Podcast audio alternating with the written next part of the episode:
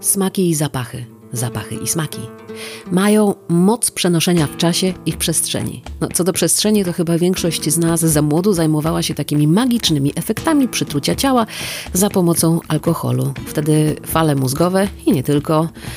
Te fale falują zaskakująco. Bardzo możliwe, że no, nie był to czas stracony, pod warunkiem, że nie pozostaliśmy w krainie tej iluzji. Bo w owej przestrzeni naprawdę nie ma niczego prawdziwego, więc w efekcie no, nic się nie opłaca. Żadna przygoda nie jest tak naprawdę przygodą.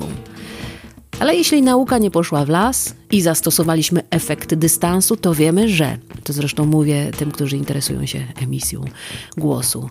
Więc mała wódka naprawdę pozwala na wyciągnięcie dużego C, tak wokalnie, napina co trzeba, ale na krótko. Drogą eksperymentu trzeba też sprawdzić, czy na konkretną osobę działa, bo to nie musi być wcale tak. Piwo. Piwo to podrażniacz. W dodatku człowieka przymula. Najczęściej człowiek tego nie łapie i myśli, że nie, nie, nie przymula, ale świetnie. Bardzo podejrzany trunek. Wino to szlachetne wino, in vino veritas. Lampka pomaga w rozpoczęciu takiej prawdziwej rozmowy na prawdziwe tematy, a większa dawka zatrzymuje myśli w locie. Odkłada się w ciele dosyć nieprzyjemnie. A jeszcze co do piwa powiem, że ono obniża głos przez to podrażnienie, więc ma się taki niższy, być może intrygujący, ale to też indywidualna sprawa. Wino nie działa na wokal jakoś spektakularnie, ale na relacje towarzyskie już tak jakby może. Więc jeśli po etapie prób i błędów, burz i naporów wiemy, naprawdę wiemy, czego nasza dusza potrzebuje, dlaczego, jak, gdzie i to jest ważne z kim, to zapachy i smaki, smaki i zapachy naprawdę mają moc przenoszenia w czasie i przestrzeni. Jak wącham sherry, oprócz tego, że czuję migdały, że czuję orzechy wszelakich nut, miód, że czuję karmel, bo ono w ten sposób fermentuje, że właśnie tego rodzaju cząstki sensoryczne i aromatyczne się wytrącają i czujemy to, to wracam do dzieciństwa. Jasia Ciborowska-Sanchez jest sommelierką, no i tak sobie kiedyś usiadłyśmy i pogadałyśmy o sherry.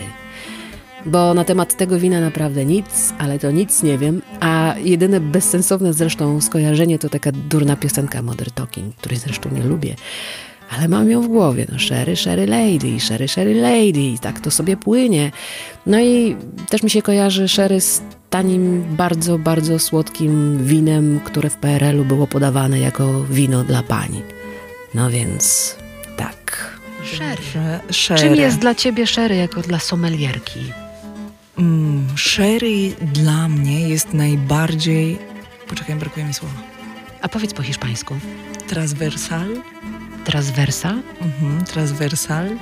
Takie wino, które pasuje do wszystkich potraw na tym świecie. Uniwersalne. Uniwersalne. Po prostu. Ale poczekaj, to jest tak, jak tak. Wszystko, jak coś jest dla każdego i do wszystkiego, to jest do niczego. Nie, to, no myślę, że to jest taki, wiesz, przysłowie, które jest uogólnieniem czegoś, ale jak się pracuje właśnie w wyspecjalizowanej dziedzinie i masz taki produkt, który może połączyć wszystko, to jest to diament.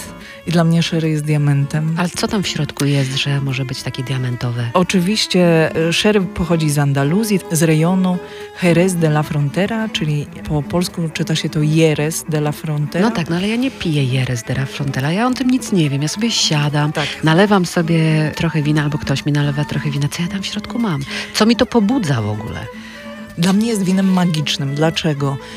Jak wącham sherry, oprócz tego, że czuję migdały, że czuję orzechy wszelakich nut, miód, że czuję karmel, bo ono w ten sposób fermentuje, że właśnie tego rodzaju cząstki sensoryczne i aromatyczne się wytrącają i czujemy to, to wracam do dzieciństwa, bo ja pamiętam, jak moja mama robiła ciasta, które miały mnóstwo orzechów.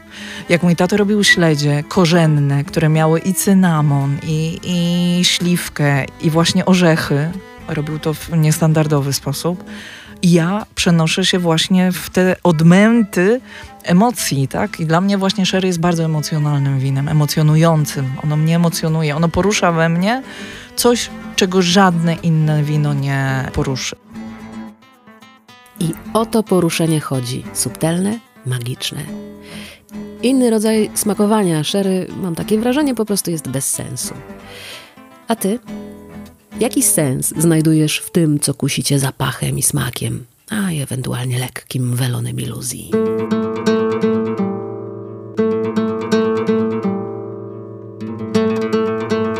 To był odcinek podcastu Dziennik Zmian. Jeżeli ta opowieść jakkolwiek cię poruszyła, możesz postawić mi kawę. Wypiję ją chętnie, zanim inflacja zje twoje pieniądze. No to link w opisie.